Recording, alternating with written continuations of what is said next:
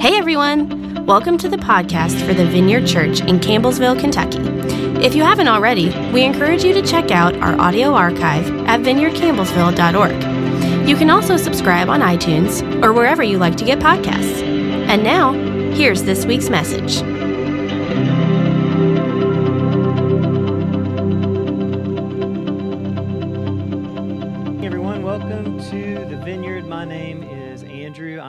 Staff here.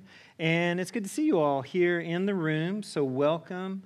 And welcome to all of you out in TV and internet land. Uh, we're glad that you're here. Do not adjust your TV sets if the stream looks a little different this week. It's just the glare of the lights bouncing off my head. This is the first week we've had a bald speaker. So. Um, yeah, we're very, very, very glad that you all are here. And one of the things about our new arrangement these days, it's a little bit of a bummer, is that, you know, we usually try to avoid a lot of, uh, you know, mingling for, you know, some of the safety precautions. And I've really missed that after church. And so if you're here and you're new and I don't catch you after service, we're really glad that you're here. And uh, one day we'll get to shake, shake hands uh, again. Um, all right, so uh, Adam and his family are out of town. Uh, good for them. They need to get away every now and then. So um, I hope they're having a great morning wherever they are. If you guys are catching the stream, we miss you guys, but have fun. Um, I confessed to Adam, and I'll confess to you uh, a little bit of a struggle I had preparing for this message because what I, what I kept finding myself wanting to do was just get on a soapbox and talk about everything in the world that's getting on my nerves right now, um, which could be fun. But I'm not going to do that. I'm not going to do that. My hope, of course, is that with the Lord's help, we can share something here that's grounded uh, in the scripture, but that's relevant to the moment. Uh, the church, obviously, has always been needed. I think that is fairly safe to say. The church has always been needed uh, since the time Jesus ascended and the Holy Spirit came and the church was established. From those days to today, the church has always been important and very much needed. But man, how much does the world need the church right now? Uh, with everything that is happening in the world, and I will be kind of honest. I think we're blowing it a little bit. I think, I think the church uh, is is struggling a bit. And today, for the most part, when I say the church, um, just know that I'm predominantly talking about the church, uh, the Western church, the American church in particular. Uh, I feel like we're blowing it a little bit. And as much, uh, well, I'm sorry, uh, man, my handwriting is terrible. Oh, how, how are we blowing it? Uh, well, one way that I think we're blowing it is man, it just feels like the church right now is really hypersensitive. Uh, I feel like right now the church is really kind of in a, a super defensive mode and picking lots of battles that may or may not be particularly necessary. And I'll use one, just one example. Just a couple weeks ago, um, the the governor here in uh, Kentucky had a conversation with uh, some of the you know uh, a religious council of sorts and made a request because you know some of the numbers were going up and made a request uh, that churches consider for two weeks. Maybe not meeting in person, do your online, do your drive in, but if you're going to meet, maybe just double down on some of your safety standards. Uh, so I, I won't get into all of the, the politics of everything, but if you had been on social media, you would have thought that he was going door to door, padlocking the churches, persecuting the church, right? And so we're in this weird state where we're lashing out and fighting all these battles, some of which are we do we need to fight that specific battle? Some of the things that we seem to be really, really hypersensitive about. And so it's just such an interesting time. It reminds me a little bit of the movie It's a Wonderful Life. And if you haven't seen it, there's a moment in the movie when the villain, uh, Henry Potter, says to the hero, George Bailey, that when the stock market, cra- stock market crashed, we were the only two that kept our heads. You kept the, uh, the savings loan. I bought basically everything else. And so essentially, the people in the town had two people that they could go to for help. And he said, We were the only two people in town that kept our heads. And so, my hope is that the church could be a George Bailey, that the church could keep its head on in these tumultuous times. Well, George Bailey before he wanted to jump off the bridge. The church should be George Bailey before uh, Uncle Billy lost the money. We'll say that. He used to be in the church before Uncle Billy. I'm giving a lot of spoilers. If you haven't seen It's a Wonderful Life, uh, I apologize. It's a Christmas movie. By the time Christmas rolls around, you will have forgotten everything that I said today. So, um, yeah, but we should be the ones keeping our heads on straight during these times. We should be uh, secure. We should be a place that people can go uh, for stability and I feel like we're missing the boat a little bit. And, but as much as I'd love to try and solve all the church's issues in 30 minutes, all the uh, issues that we're dealing with in this modern world, I've decided to focus on just one. Uh, and we're going to talk today about this. Here's the title today Judge Not. There's a little bit more Judge Not, unless they're really, really stupid. Okay, there's a little bit more. LOL, just kidding. Seriously, don't be so judgy. That's the title of our message today.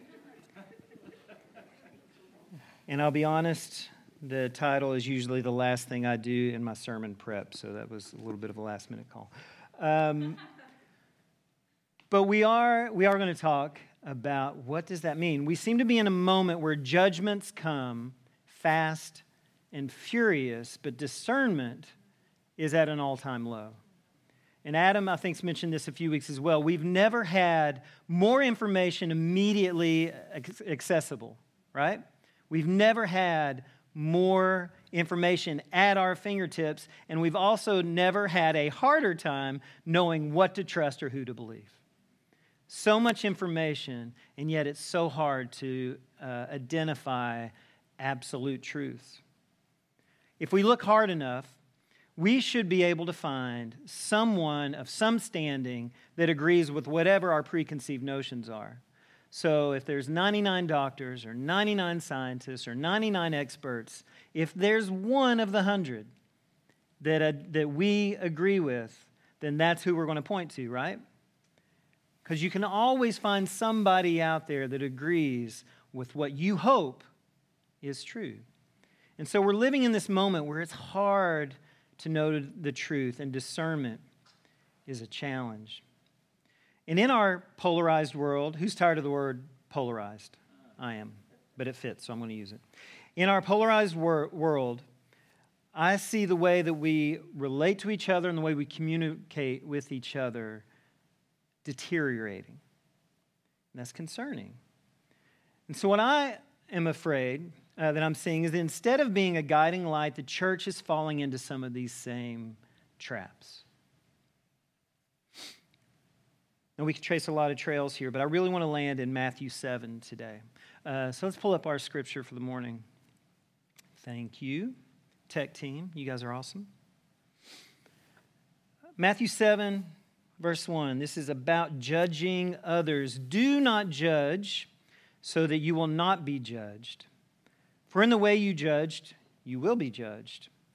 And by your standard of measure, it will be measured to you.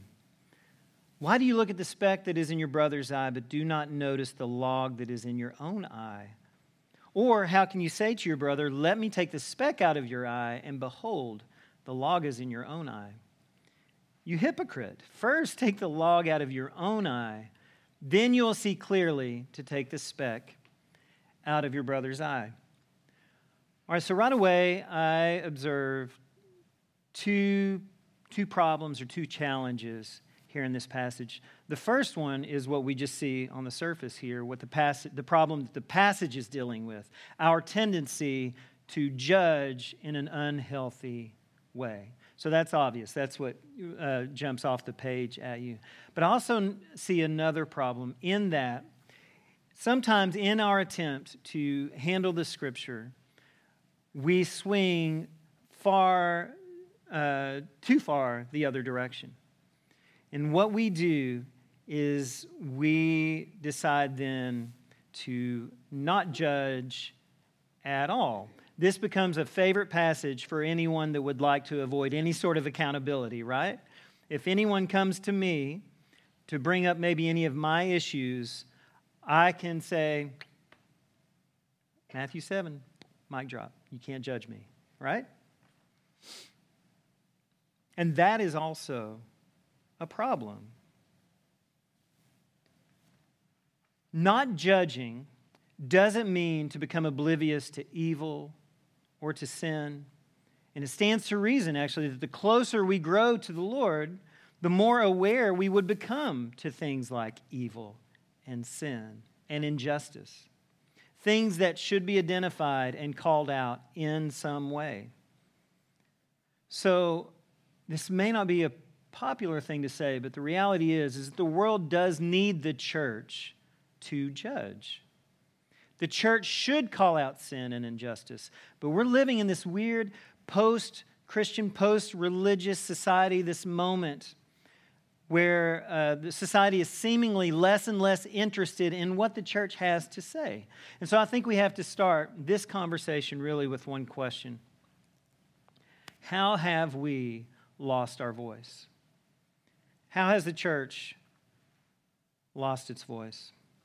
So I have a few thoughts, and we could probably add other things, but there's a few things that came uh, to my mind about how the church has maybe lost its voice, especially when speaking to things like sin, wrongdoing, injustice, immorality, and things like that.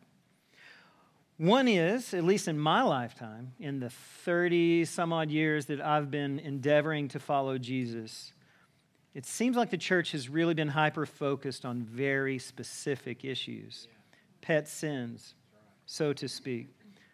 Uh, the church has been really focused in my lifetime on sexual behaviors, orientation, alcohol, abortion. Those are the ones that I feel like in my, in my lifetime, I feel like the church has really put a lot of their time and energy and attention to. However, at the same time, frequently dodging difficult conversations on issues like racism. Less conversation about things like that. And just yesterday, um, and I, don't want to. I don't want to beat up uh, Jerry Falwell Jr. too much, um, but I just couldn't avoid this example. Uh, yesterday, Jerry Falwell Jr. Uh, had to take an, an, indefinite leave, I believe. He was set down by the board. He is the president at Liberty University. And he's been a bit of a lightning rod for controversy and has been in the news many, many, many times over the past couple years with some questionable things. And I won't weigh in on everything, and I certainly won't go uh, on through the entire list. But a couple of the things, I'll just mention a few things that did not garner any sort of disciplinary action. Uh, just recently, uh, he was trying to make a point about the governor of Virginia. And he took a photo of the governor, a high school photo of the governor of Virginia, who is in blackface in this photo.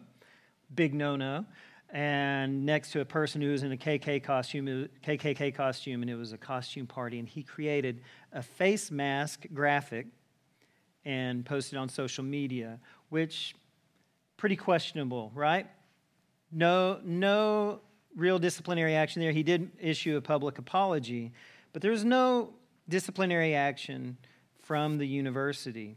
He has uh, started a think tank organization where part of their mission statement says that the Jesus' teaching on turning the other cheek is no longer adequate in today's political climate. I'm paraphrasing a little bit. And nothing.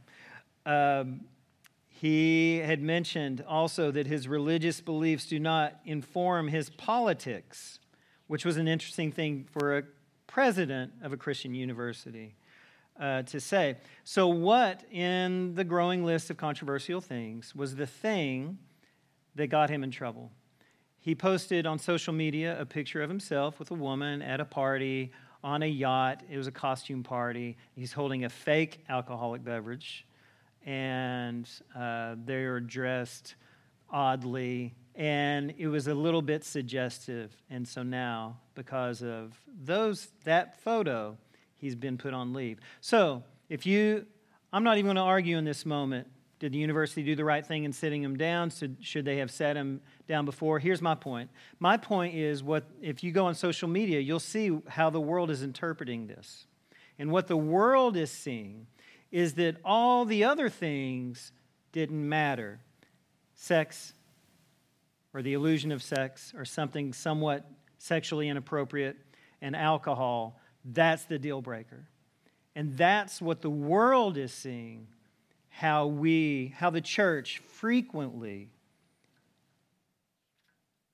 treats some sins or some transgressions differently than others. So, again, the point isn't whether or not they're doing the right or wrong thing. The point is the world is not oblivious. And even if the world isn't maybe so much interested in taking the counsel from the church, they surely are watching and they're surely observing. And they see moments like that and they understand something doesn't seem right. Not only that, but there also in the, in the church is often a hypocritical type of accountability. So we've already mentioned that the church has a history of wanting to tell the world how to approach sexuality, what's right, what's wrong, how we should dress, uh, what's promiscuous, what isn't, what's okay, and what's not.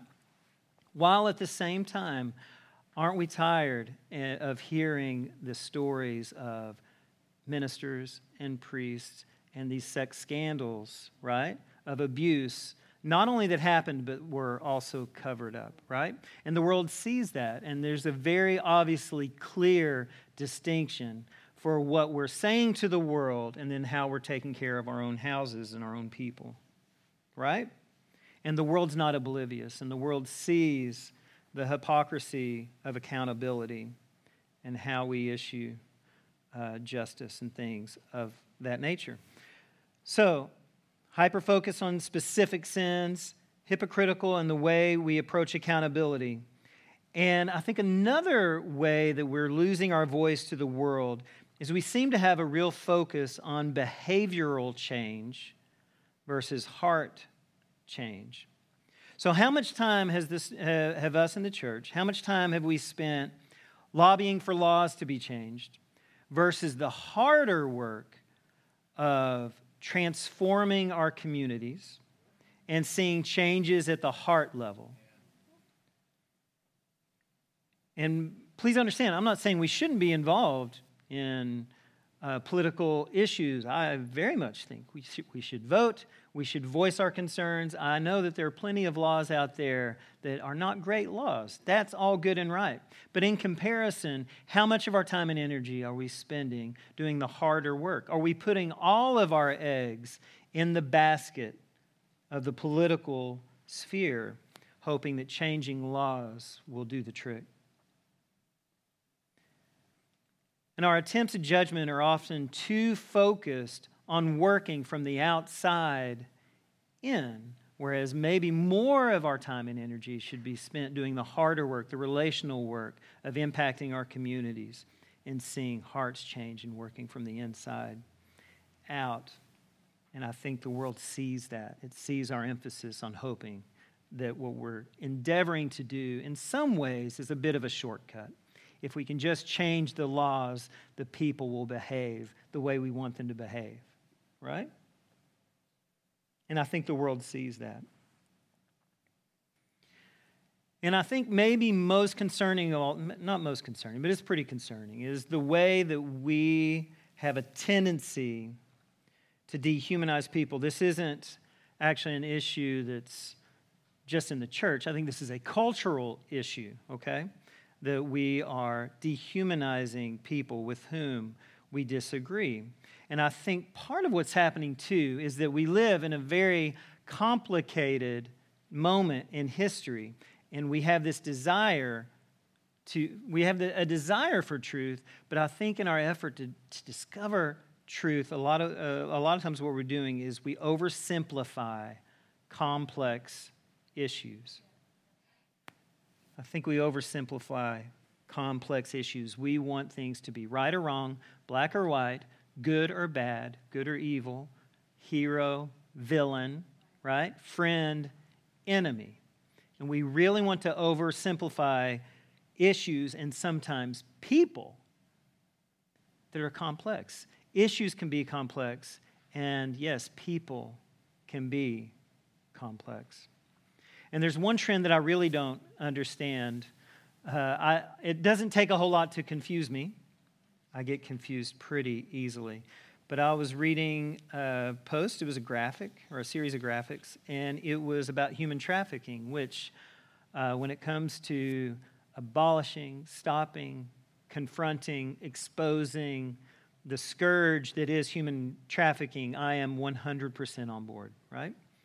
Um, I am all in favor of doing what we need to do to stem that tide. And so I'm following along and I'm like, yes, I'm with you. Oh, you know, this is terrible. And at the end of, you know, the statistics and all the things that this post was sharing, the end of the post it says, but you go ahead and keep arguing about masks. And I thought, what kind of bait and switch is this? You had me. You had me. What, what, is, what is the point here? I'm not even talking about uh, you know, what you think about masks, is it dumb? Is it smart? Whatever. That's not even the point. The point is this implication that can we not have two conversations at once? What, what is happening? Are we really only able to give our, and I get, I get it, we're finite people. We only have so much time and energy and resources. So I get that. But I think surely we have enough reserves that we can hold multiple conversations at once. So I, for one, would like to combat human trafficking and continue dialogue about the best ways to navigate this pandemic, right? What is it in our culture right now that is driving us to oversimplify complex things? That's concerning. And I feel like the church is falling into this cultural trap. Instead of being set apart, I feel like we're falling in line. And so I think the church is engaging in these very same practices of oversimplifying things. One thing about judgment that it does in terms of dehumanizing people, uh, judgment d- done poorly, I do think I think of how a courtroom actually looks, and what you think uh, uh, when you think of a courtroom, to me anyway, I think of the judge that's elevated, right? And I, I, don't know if that's in every single courtroom, how every courtroom is set up, but I feel like most of the movies or courtrooms I've been in or have seen, the, the judge is elevated, right? And so, what is the implication there? I am above you. And so, even if, even if we're discerning. And even if we're calling out something that is wrong to a, a, brother or sister or challenging something like that, let us not feel like we are elevated above that person. A person, even if they are in the wrong, even if they have done wrong, we still need to recognize their need for grace and not disregarding that we need the grace as well. So I think these are a few things that point to, I think, what's happening in our culture and how the church is, has lost its voice or is losing its voice to the world. So, how do we get it back? How do we get our voice back?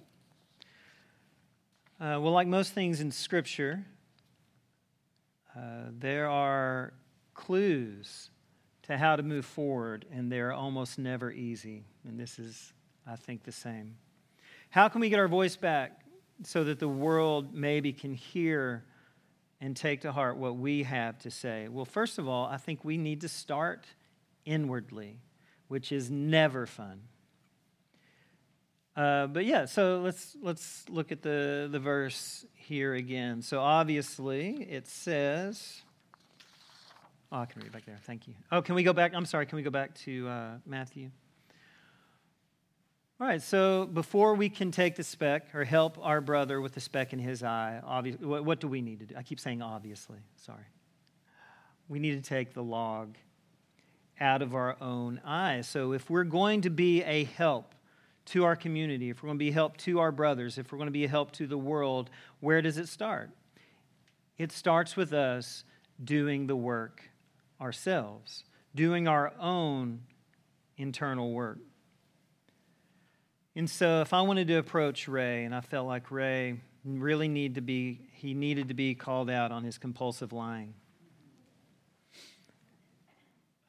It's pretty obvious that if I am also a compulsive liar, it might be hard for you to take that counsel from me, right? If we're both compulsive liars. That's that's pretty easy to see. I avoided saying obviously that time, so it's pretty easy to see, right? The hypocrisy there is there to see.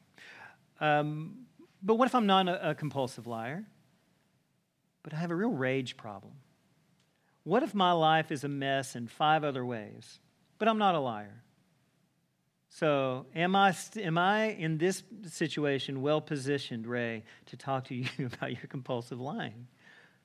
Not exactly. I still don't know that you would be able to receive my counsel, if, especially if you know, man, my life is a mess. Hey, I'm not a, I may not be a compulsive liar, but my life needs some attention. And so it isn't just about the hypocrisy. And notice too, it doesn't say take the speck out of your own eye before you deal with your, the speck in your brother's eye. It says take the log out of your own eye it's actually a little bit nuanced. It's not exactly the same scenario. So the point that I see is not just avoid hypocrisy, but deal with your issues. Tend to your issues, tend to your heart.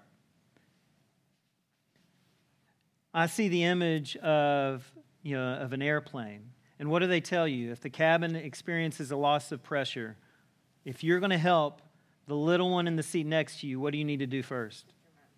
You got to put your mask on first, right? If we want to be a help to others, we need to tend to our own health and to our own issues if we want to be a help to others. Are you with me? thanks. All right, thanks. Um, all right, so we need to deal with we need to deal inwardly. We need to start inwardly. Another way that I think we can start to get our voice back to the world is that if we're going to endeavor to judge, if we're going to endeavor to speak justice and speak to the injustices of the world and to the morality or immorality of the world, one thing that would help is if we have a restorative focus over a punitive focus a restorative focus over a punitive focus. But I need to draw this distinction. It can absolutely and should be a both and proposition. Because we already spoke a minute ago about how the church has hypocritically, hypocritically handled out, handed some accountability, right?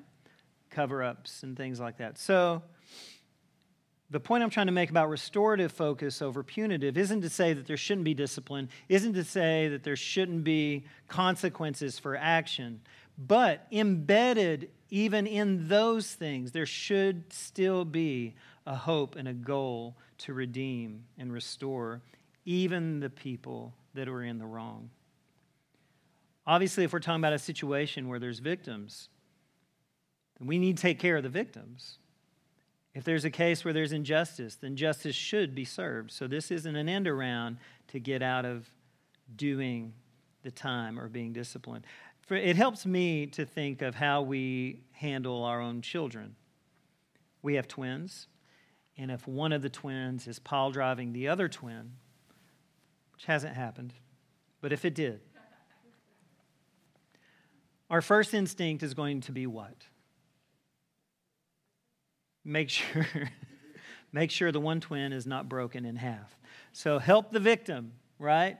Get the victim to safety. Take care of the victim. Make sure that they're okay. Tend to their to, to her needs. And then what do we do? Then we deal with the one that was doing the pile driving, right? Then we deal with that one. And depending on your household, that's going to mean timeout, it's going to mean a loss of privileges. It might mean spanking. It might whatever whatever your disciplinary approach to parenting is. That's where the discipline comes in. But as the discipline, even as the discipline is being doled out, what's the goal? To ultimately get through the other side and restore the relationships. And so when we're dealing with people that are out of line or have done something wrong, we can initiate justice and we can initiate discipline, but maybe the world will help us. Well, maybe the world will hear us a little better if they can see that our hearts are to restore, not just to punish. We need to find the balance because we seem to exist in one of the two extremes. We either want to punish or we want to avoid punishment altogether. And we need to find a place where restoration and discipline can, go, can coexist. The problem with this is that it demands more of us, right? It's easy to avoid punishment, it's easy to avoid discipline, and it's easy to dole out punishment so it can be hard to call out sin. There's a, there's a degree of difficulty there. It can be hard to call out and to name an injustice. And it can be a little bit harder to initiate some sort of discipline. But the hardest work is the restoration because it takes investment, it takes relationship, and it demands more of us. But it is a worthy exercise. It's more than, hey, you're wrong, see you later. Another thing that I think we can do to maybe start to win our voice back is to ask ourselves before we try and initiate any sort of judgment or any sort of calling out is am I sure I'm right about this? Am I sure this is the right battle to fight? Uh, can we see James real quick? James 3:17 but the wisdom from above is first pure then peaceable, gentle, open to reason, full of mercy and good fruits, impartial and sincere. There's a few things in the scripture that you know, you just know that you know that you know that if you ask, the Lord has promised that He'll give, right? His presence, we, we know we can trust that His presence, that He'll be with us. But one of the things that He says He'll give us always is if we ask for wisdom. This is accessible to us. And the wisdom from above is first pure, peaceable, gentle, open to reason, full of mercy, good fruits, impartial, and sincere. Two of those really jumped out at me. The wisdom is open to reason, and it's, impar- and it's impartial. And so, in these moments, before we approach people, if we ask the Lord for wisdom and discernment and really ask ourselves, ask of the Lord impartially and open to reason, is this the battle to fight? Is this the right approach? Is this person actually in the wrong? The Lord, I think, will help us. And I have, I have an example of this that's terrible. uh, in middle school, I know that I've told this story before, but it just fits too well to not share it. Uh, a friend and I, we were trying to witness to a friend of ours who was if he was a believer, he was he was on the periphery and we were trying to win him over. He's a little rough around the edges and he had a bit of a potty mouth and so we had a standing ar- agreement that whenever he let one slip, one of us would punch him. and you might find this hard to believe. We've lost touch over the years. And if he is a follower of Jesus today, it had nothing to do with me. um, and I'm sorry to retell that story, but I only have a few examples in my life of forcibly, physically, forcibly someone to, to follow Jesus. Thankfully, I only have a few examples of that. It'd be concerning if I had a lot of examples of that. So I can tell you without um, without a time machine and going back and interviewing my younger self, I can tell you right away that before we came to that decision on how to approach our friend, we didn't ask for wisdom. we didn't ask, is this the right way to do this? It's a helpful thing to do, is to seek the Lord's wisdom. Uh, one other thing that stood out to me in Matthew is when you're talking about the person that you're going to help, they call him brother. Can you say to your brother, let me take the, speck out, this, the speck out of your eye? Your brother. That, that hit me a little bit differently than normal because he didn't say stranger. He said brother. And so, one thing that that communicates to me is that the closer we are to the situation, the better positioned we are to help. The closer we are, the better positioned we are to actually help. It's a bit easier to call out strangers from a distance. It's also much more ineffective. And so, even if we draw out a bigger circle, so we can talk about our family, we can talk about our friends, people that we know and that those relational interactions. Let's make the circle a little bit wider. What about things out in the community? Are we content to be keyboard warriors? Or will we seek somehow to get involved and to get closer to, to the situation and give ourselves a better voice, a better understanding, and more relational capital to speak into those situations?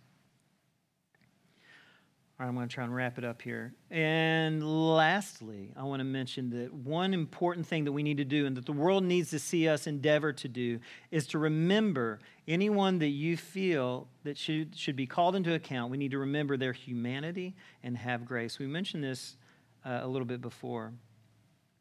But one thing that I've observed, and, and I, I took a little inventory last night, and I feel like I have a fairly good mix of friends that politically speaking, are on the, the, both the right and the left. Some of them more um, devout than, than others. But one thing that I've noticed is that even the ones on farther out on either side, who maybe have the stronger uh, opinions about those on the other side, if they have the friends that they have that are on the other side, well, they're different right? They're different. They're the exception. Why are they the exception? Why can, how can they have so much disdain for the large population but compassion for them? Why? Because they haven't de- dehumanized them. Does that make sense?